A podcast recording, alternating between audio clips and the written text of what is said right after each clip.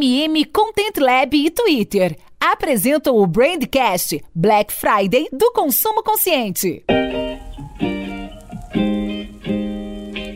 Olá pessoal, seja muito bem-vindo, seja muito bem-vinda à série Black Friday do Consumo Consciente. Nesse terceiro e último episódio, que recebe o nome de Resultados, vamos conversar sobre cases que deram certo até aqui e possíveis resultados para 2021. Eu sou Salvador Oliveira e hoje quem me acompanha é Nayana Lage, Head de Bens de Consumo do Twitter, e Juliana Cury, diretora de marketing da Burger King do Brasil. Oi Salvador, oi Nay. Oi, Ju. Oi, Salvador. Um prazer estar aqui com vocês. Se você ainda não ouviu os outros dois capítulos, fique à vontade para voltar e conferir. Neles, especialistas discutiram as pesquisas que apontaram qual será o cenário da Black Friday nesse ano e ainda estratégias de marcas para uma campanha de sucesso no universo dinâmico do e-commerce.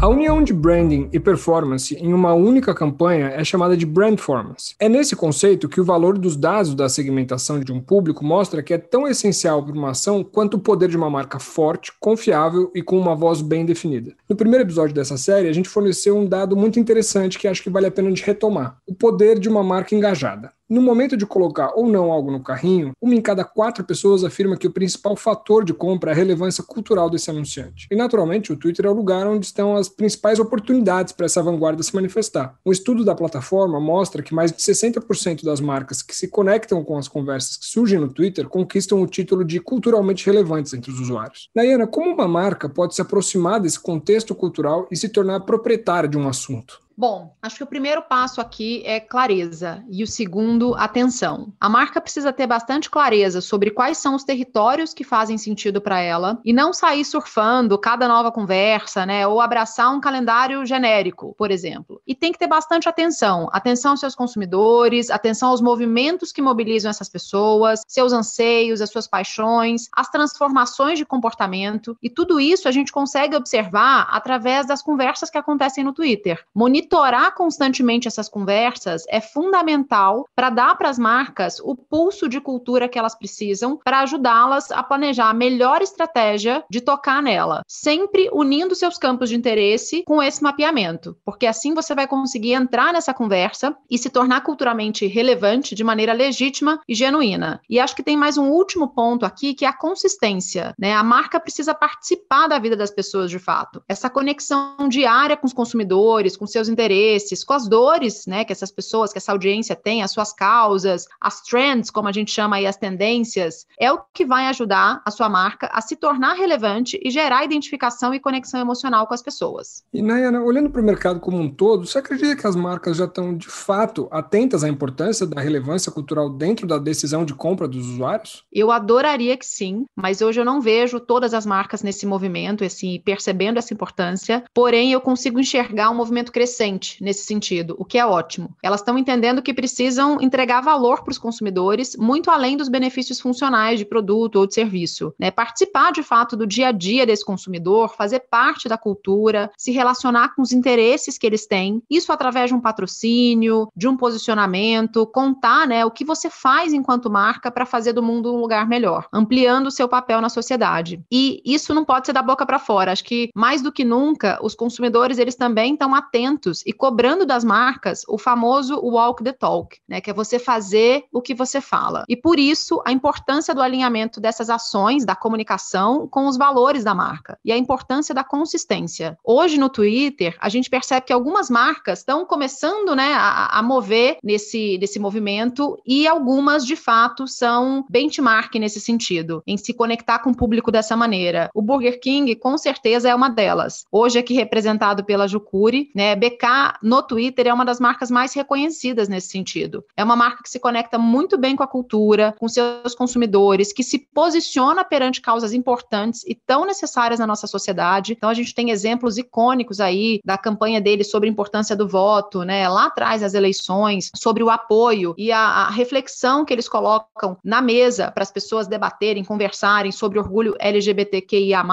a associação com, com territórios que são importantes para a marca e também para as pessoas pessoas, como Champions League. Enfim, eles mantêm esse olhar atento aí em criar campanhas e comunicação em cima de insights, né? E respeitando e acompanhando as mudanças do, do consumidor. Em datas de maior atenção dos varejistas, como essas datas comemorativas, Dia das Mães, Dia dos Pais e principalmente Black Friday, a gente está vendo esse, esse movimento acontecer cada vez mais. Não só com, com BK, que é a grande reverência, mas com outras marcas. Então, por exemplo, a Brastemp fez uma comunicação para o mês das mães, contrariando marcas que associam eletrodomésticos às mães. Eles reforçaram essa discussão aí para a promoção da equidade no trabalho doméstico. O mesmo aconteceu com Natura no Dia dos Pais. A marca trouxe o tema do preconceito social de um casal homossexual ao adotar uma criança. E esses são alguns exemplos de como as marcas já entenderam que precisam falar com profundidade, trazer temas que estão diretamente relacionados com a sua verdade para garantir relevância. E todas elas têm usado o Twitter para, a partir partir desses insights, conversarem com a sua audiência, que é super receptiva, antenada e influente. O segredo está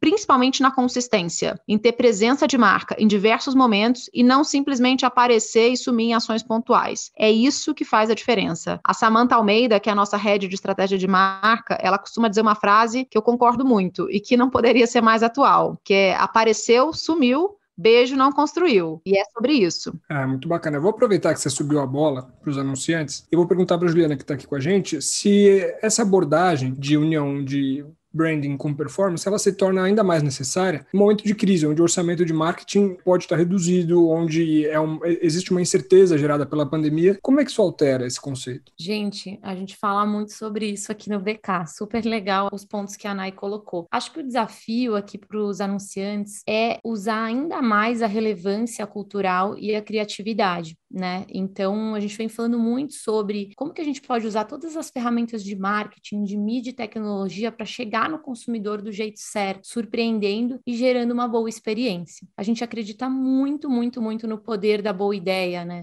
Não só aqui no Brasil, mas acho que BK globalmente é reconhecido como uma marca que usa criatividade para abordar o consumidor e surpreender o consumidor. E a criatividade junto com um profundo conhecimento desse consumidor também, para que a gente possa oferecer a coisa certa na hora certa, né? E a gente aqui em BK e também em Pupais é, acredita muito na ousadia e na autenticidade dentro da comunicação, seja uma comunicação de marca, de awareness, como uma comunicação também de performance, né? A performance pode usar da ousadia, da criatividade, da autenticidade para chegar nos consumidores e surpreender. E a gente gosta muito de buscar junto com os nossos parceiros, como o Twitter, como a Nike, que está aqui hoje comigo, jeitos inesperados e inovadores de, de nos conectar com esse consumidor, seja a partir de novos formatos, de novas histórias e a partir de um listening muito apurado. Então, a gente sabe que está é, tá super desafiador do ponto de vista de orçamento de marketing. E o nosso orçamento, se a gente for comparar em relação à concorrência, ele sempre foi um orçamento não tão competitivo assim, né? A gente sempre teve um orçamento inferior ao da concorrência, mas nem por isso a gente aparece menos. Os nossos indicadores de marca são super fortes. No caso de preferência, por exemplo, a gente inclusive lidera, né, a categoria de fast food. A gente acredita que o budget ele é importante sim, mas o poder da ideia e a força da marca na cultura pode ser ainda mais forte. E esse é o DNA do BK, esse é o DNA do Popeye. A gente sempre teve uma forte atuação no universo digital e é, além de uma grande atenção ao que ocorre no país e no mundo. E a gente está muito atento a todos esses movimentos da sociedade, sempre colocamos o nosso cliente no centro do negócio. E acho que esse é o, é o grande segredo aqui para gente, do ponto de vista de, de participação da marca na cultura, nas conversas e relevância, mesmo num cenário super desafiador aí em relação a budget, em relação ao contexto social que a gente está vivendo. Ah, que bacana. Você comentou um pouquinho da questão da criatividade em branding. Eu queria entender um pouquinho com você como é que você acredita que é necessário fazer um equilíbrio entre branding e performance de um jeito que fique assertivo para uma campanha. Legal. A gente acredita que a performance ela é poderosa poderosa, mas ela é ainda mais poderosa e eficiente a partir de uma marca forte estabelecida. E é para isso que a gente busca equilibrar um calendário de movimentos fortes e consistentes de marca, de inovação de produto, de novidade, com uma presença super constante em formatos mais focados em conversão. Então a gente acredita que é, a força está em equilibrar, né, e retroalimentar os investimentos tanto de marca e, e mais focados em inovação, com é, uma constância e uma presença perene em momentos de consumo para gerar a conversão. E quando a gente está falando de construção de marca, a Nayana lembrou agora há pouco de dois posicionamentos que foram muito bacanas do BK. O primeiro foi aquele posicionamento em defesa da cidadania por meio do voto lá atrás, e agora, mais recentemente, também uma campanha extensa e grande sobre a comunidade LGBTQIAP+. Eu queria entender um pouquinho com você, Juliana, como é que vocês avaliam o resultado dessa aproximação com causas sociais que já dura tantos anos dentro do BK? Legal. A gente tem pilares de marca muito estabelecidos, né? Somos uma marca que vai muito além da venda de hambúrgueres, né? A gente busca estar é, tá presente na cultura local isso vale para Brasil, isso vale para todos os outros países em que a gente está presente. E é, acho que o maior desafio é entender onde que a gente se conecta como marca, né? E como que a gente entra de uma maneira muito genuína e autêntica na cultura. E a gente já há, há alguns anos, né, estabeleceu pilares de marca muito fortes, como o pilar de diversidade e inclusão, é, o pilar de sustentabilidade e a questão da, da campanha que a gente fez agora durante o mês de, de junho, né, o mês do orgulho, a gente, a gente enfim, desenvolveu todo um projeto junto com especialistas, é, junto com a comunidade e esse projeto ele nos trouxe muito orgulho, assim, porque ele foi um conteúdo super sensível que nós divulgamos durante o mês e que propagava muito a questão do amor da inclusão. E a gente viu que a, que a comunidade, que as pessoas, elas acolheram a marca de uma maneira muito incrível, né? A gente viu dentro do Twitter um movimento super, é, uma corrente super positiva em torno da marca, né? Foi, acho que o mês onde a gente teve a maior presença e alcance da marca dentro do Twitter, por exemplo. A gente liderou as conversas do mês do orgulho aí em, em todas as plataformas e a gente teve um alcance incrível, assim, como marca, foi um momento super especial para gente. Quando você fala de alcance desse desse, desse tipo de métrica, a gente está falando de um resultado posterior, né? Como é que os dados vieram antes, na, no planejamento dessa campanha? Onde eles se inseriram nesse cenário? Legal, a gente, é, eu falei um pouquinho, né? A gente é uma marca que está totalmente inserida na cultura e coloca o nosso consumidor no centro do nosso negócio. A gente tem uma série de é, processos de escuta do consumidor, de mapeamento de tendências é, e mapeamento de conversas também, né, que acontecem. Acho que a gente tem aí junto do Twitter, por exemplo, uma das maiores fontes de informação do que está acontecendo no mundo e o que é relevante para as pessoas, né? Então, acho que todas as nossas campanhas, principalmente essas campanhas mais ligadas à marca, mais institucionais, ligadas aos nossos pilares de marca, elas vêm de uma escuta ativa do que o consumidor está falando, sejam nas redes, sejam dentro dos nossos restaurantes, a gente escuta os nossos convidados, né, em pesquisas e também a gente está muito perto é, do time que está diariamente junto dos nossos convidados nos restaurantes e essa escuta e essa percepção é, em relação ao comportamento e ao que é importante para o consumidor gera insights para a gente poder planejar as nossas campanhas e para que essas campanhas se conectem com a verdade da, do consumidor. Eu acho que isso faz total a diferença quando a gente lança um conteúdo e, e ele é amplificado depois pelas pessoas, né, de uma maneira super orgânica, além de toda a mídia que é trabalhada. Eu acho que o BK ele tem um pouco essa magia, né? Assim, as pessoas gostam da marca, a marca tá conectada à cultura e quando a gente lança as nossas campanhas, os nossos conteúdos, as conversas, as pessoas elas engajam de um jeito incrível, assim. Então, é, e eu acho que é, é um retorno ao fato da marca estar tá muito inserida, escutando o consumidor e muito atenta ao que é importante para esse consumidor, para colocar também no centro da nossa estratégia. Muito bacana. E, Dayana, além das causas, os eventos como a própria Black Friday, por exemplo, elas também têm esse poder agregador de relevância cultural? Com certeza. O Twitter ele é sobre o que está acontecendo, né? É onde os consumidores hoje vão para se informar. E durante a Black Friday, ele se torna uma grande bússola de compras, já que o público ele pode obter antes, durante e após a Black Friday informações sobre produtos e serviços que eles desejam. E essa troca de informações entre as pessoas é o que faz do Twitter fundamental e estratégico para a decisão de consumo. A Black Friday, por exemplo, é, é uma oportunidade de fazer parte da vida do consumidor, né? É mais uma oportunidade. E a gente sabe que estar alinhado com esses momentos e com tendências culturais, como grandes datas, isso pode gerar um ótimo resultado para sua empresa. Existe uma correlação de 73% entre relevância cultural e receita das marcas. Então, isso torna a data ainda mais atrativa para as marcas que devem se atentar não somente porque as pessoas estão conversando ali em torno dela, mas também sobre quando ativar campanhas, né? Qual é o momento mais oportuno para isso? Quando o volume de conversas aumenta, o timing é decisivo para o sucesso. E a gente fala que o, o Twitter ele é muito sobre timing e contexto. Contexto. O contexto é a Black Friday. O timing, ele vai vir muito dessa sensibilidade a partir do monitoramento das conversas. Ativar a comunicação antes, durante e depois, ele gera três vezes mais engajamento e melhora em 35% o view-through e triplica a eficiência de custos. Então, é sobre o que a gente falou anteriormente, né? É muito mais do que simplesmente aparecer, aproveitar aquela oportunidade e ir embora. É sobre ter consistência, é sobre de fato participar, acompanhar o movimento e o comportamento e as conversas do usuário naquele momento, como a gente está falando aqui de Black Friday.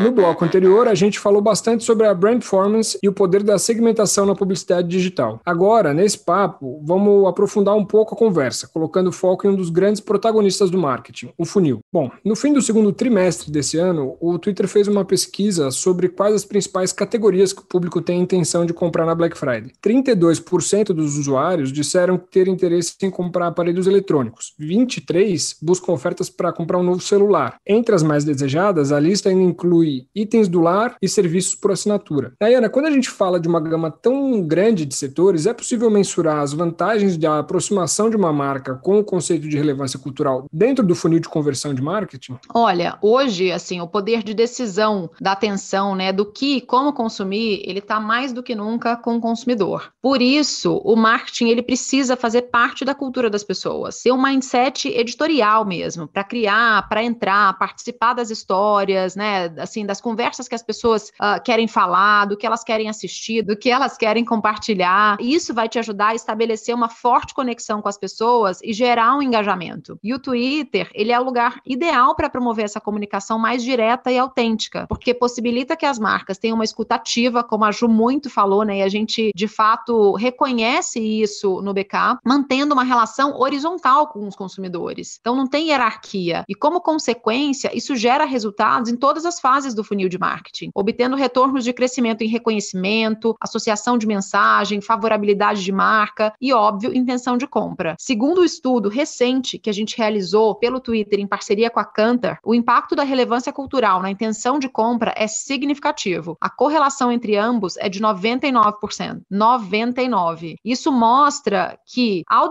decidir quais produtos e serviços comprar, as pessoas, elas não estão pensando só nos conceitos básicos, como a gente falou né, anteriormente, como preço, qualidade, ou até mesmo em conceitos mais amplos, como reputação da marca. Elas estão avaliando muito além disso, o quanto uma marca reflete os seus interesses e apoia as questões e causas que são importantes para você. Então, essa conexão, ela precisa ser transparente, ela precisa ser feita. Dessa forma, para as pessoas hoje, é essencial que as marcas se conectem com seus momentos importantes, sejam eventos, sejam ocasiões, pautas em discussão, ao mesmo tempo que ela faz parte do que está acontecendo na sociedade, gerando relevância e, consequentemente, isso vai beneficiar a marca dentro das prioridades dos consumidores. Então, é uma relação ganha-ganha. Nayana, a gente estava comentando agora há pouco que o engajamento tem ganhado cada vez mais força diante da conversão. As marcas querem usuários fiéis e em linha com seus propósitos. Isso, de alguma forma, tem é, ressignificado o funil de conversão? E se sim, como? Olha, nos últimos tempos eu acho que a gente tem ressignificado muita coisa, né? A gente é, viveu um ano aí, um último ano e meio de muitas mudanças. A gente viu surgir novos hábitos e comportamentos que impactaram diretamente a relação das pessoas com seu ecossistema, incluindo as marcas que elas consomem. Os consumidores de hoje, eles são muito mais exigentes. Eles querem que as marcas encontrem um propósito verdadeiro e o lugar delas na cultura. Eles cobram isso das marcas. E com isso, o principal desafio dos profissionais de marketing passou a ser dar luz a esses temas importantes, né? Importantes para a sociedade, assim, como é que você vai, como é que você contribui para uma sociedade melhor? Como é que você coloca em prática ideias que façam diferença? E a forma de pensar o marketing acompanhou essa transformação das pessoas. Antes as marcas desenvolviam ali sua imagem,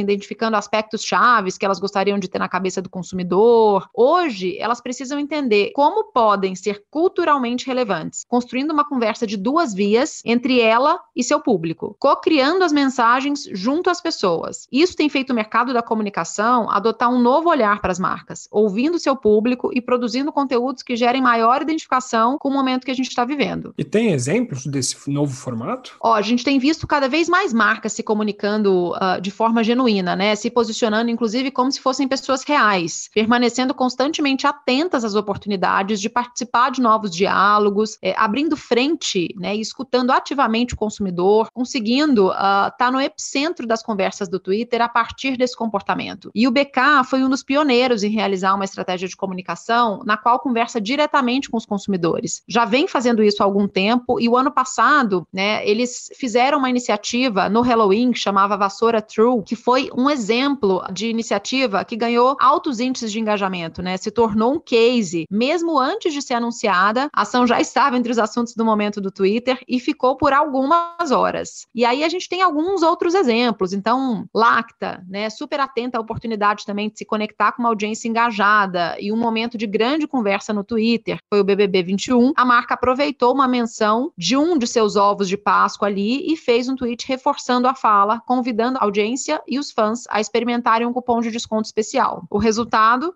o estoque foi esgotado duas vezes. Fico muito feliz de ver que cada vez mais marcas estão entendendo essa importância, engajando e trabalhando as suas comunicações em prol de alavancar também relevância cultural, sabendo do quanto isso corrobora para o incremento de receita. Você até agora comentou aqui alguns dos vários estudos que o Twitter lança durante o ano. Tem um que eu achei que tem um dado muito interessante que eu vou trazer aqui pra gente, que é o seguinte: dois em cada três usuários do Twitter disseram ter um interesse na Black Friday maior ou igual à edição do ano passado. Isso é só mais uma indicação do tamanho da oportunidade que a data vai ter para as marcas agora em 2021. Juliana, dá para adiantar um pouquinho do que será a campanha de Black Friday do Burger King agora em 2021, não? A gente ainda não consegue adiantar aqui o que vem por aí, mas a gente já está trabalhando e como é, historicamente é, é, a comunicação do BK e todas as ações de, de marca do BK vai ser usada, vai ser divertida, vai ser disruptiva e mais tudo vai partir de algum evento aí cultural, algum momento e, e uma principal conversa que a gente observar que tenha relevância aí com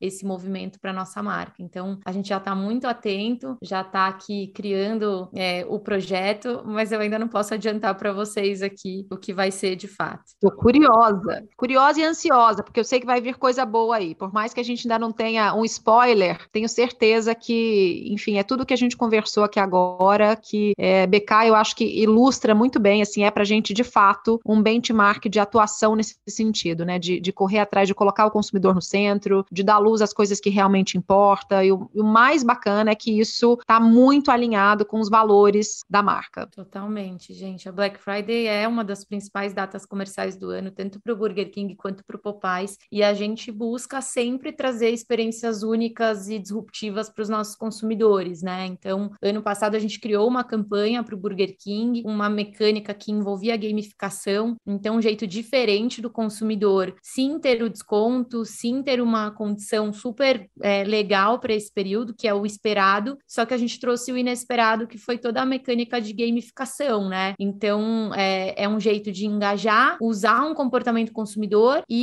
é, brincar com a data, né? E, estar tá dentro dessa data que é tão importante é, para o nosso calendário aqui. Ju, para a gente fechar, eu queria retomar uma coisa que você falou lá no comecinho da nossa conversa, que é a relevância do social listening para o BK. Queria entender um pouquinho com você como é que vocês trabalham o conceito de marca dentro dos usuários de vocês e como é que vocês trabalham a comunicação para além dos dados demográficos? Para onde vocês vão buscar informação? De onde vêm suas fontes? Legal, acho que esse é uma boa parte do nosso trabalho aqui do time de marketing é entender profundamente os nossos consumidores, que são os mais diversos possíveis, né? A gente está presente aí pelo Brasil inteiro e a gente conversa com, acho que todas as, as gerações aí, enfim. Então, é, acho que os dados demográficos para a gente é uma barreira superada assim, a gente precisa entender profundamente o comportamento consumidor, profundamente é, as alavancas, o que mobiliza esse consumidor, qual o contexto que ele está inserido, quais as preocupações, o que as outras outras marcas estão fazendo que está impactando esse consumidor e que pode, de uma certa maneira, ser uma oportunidade para a gente. Então, bom, a gente usa uma série de ferramentas aqui, tá? É, para poder mapear essas tendências e mapear o comportamento. Desde pesquisas, então, enfim, a gente realiza as pesquisas dentro do nosso processo de, de venda de produtos, dentro do transacional, a gente realiza uma série de pesquisas onde a gente lê um pouquinho da satisfação do nosso consumidor, de como ele enxerga né, a nossa marca. A gente está olhando também para fora, entendendo, é, por exemplo, as personas né, e suas necessidades. Então, a gente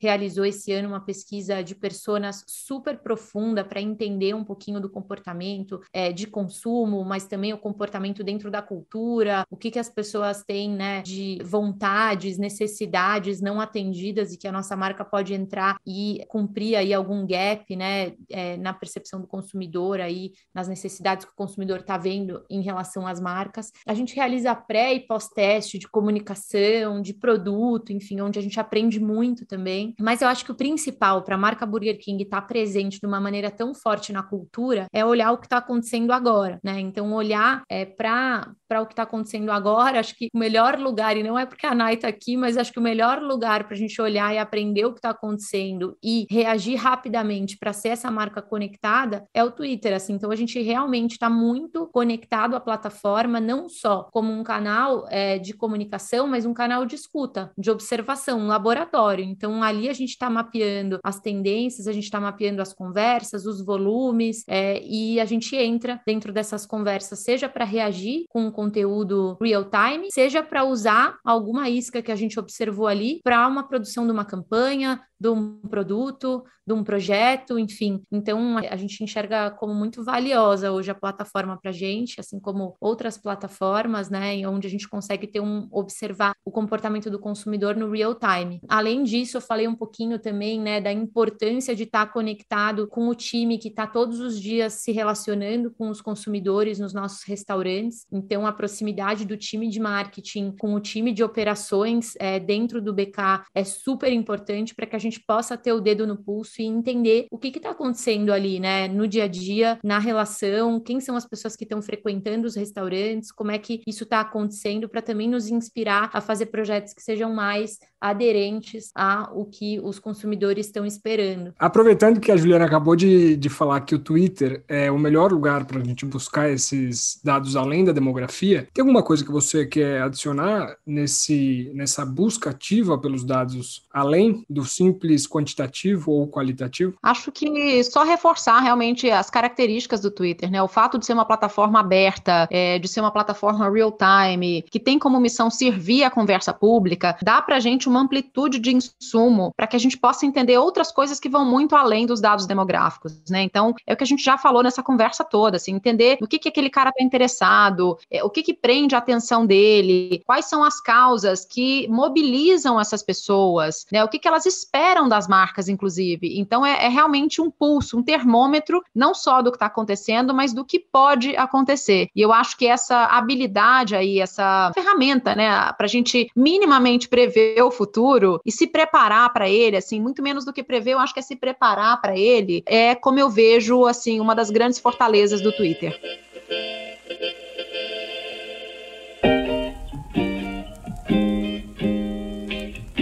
Juliana, muito obrigado pela participação de hoje, foi um prazer. Prazer foi meu, foi ótimo participar, ótimo estar aqui com a Ju, que é uma grande parceira, né, hoje no BK, mas conheço ela de outros carnavais aí, estou muito feliz com a nossa parceria e agradeço muito a atenção dos nossos ouvintes, que espero que sejam muitos e que a gente possa contribuir aí para ampliar esse conhecimento e escalar a importância da relevância cultural para as marcas, principalmente no momento que a gente está passando. Super obrigada, time, pelo convite, Salvador, Nai, super feliz de, de poder fazer parte dessa conversa, de poder contar um pouquinho sobre o trabalho que é feito pelo time incrível de marketing do BK e espero que tenha sido uma experiência legal. Espero que a gente possa ter passado um pouquinho de conteúdo e que sirva no dia a dia da galera que vai ouvir aí esse conteúdo. Valeu, gente. Esse foi o último episódio da série Black Friday do Consumo Consciente. Você encontra todo o conteúdo criado especialmente para esse projeto do MM Content Lab em parceria com o Twitter nas principais plataformas de meio mensagem.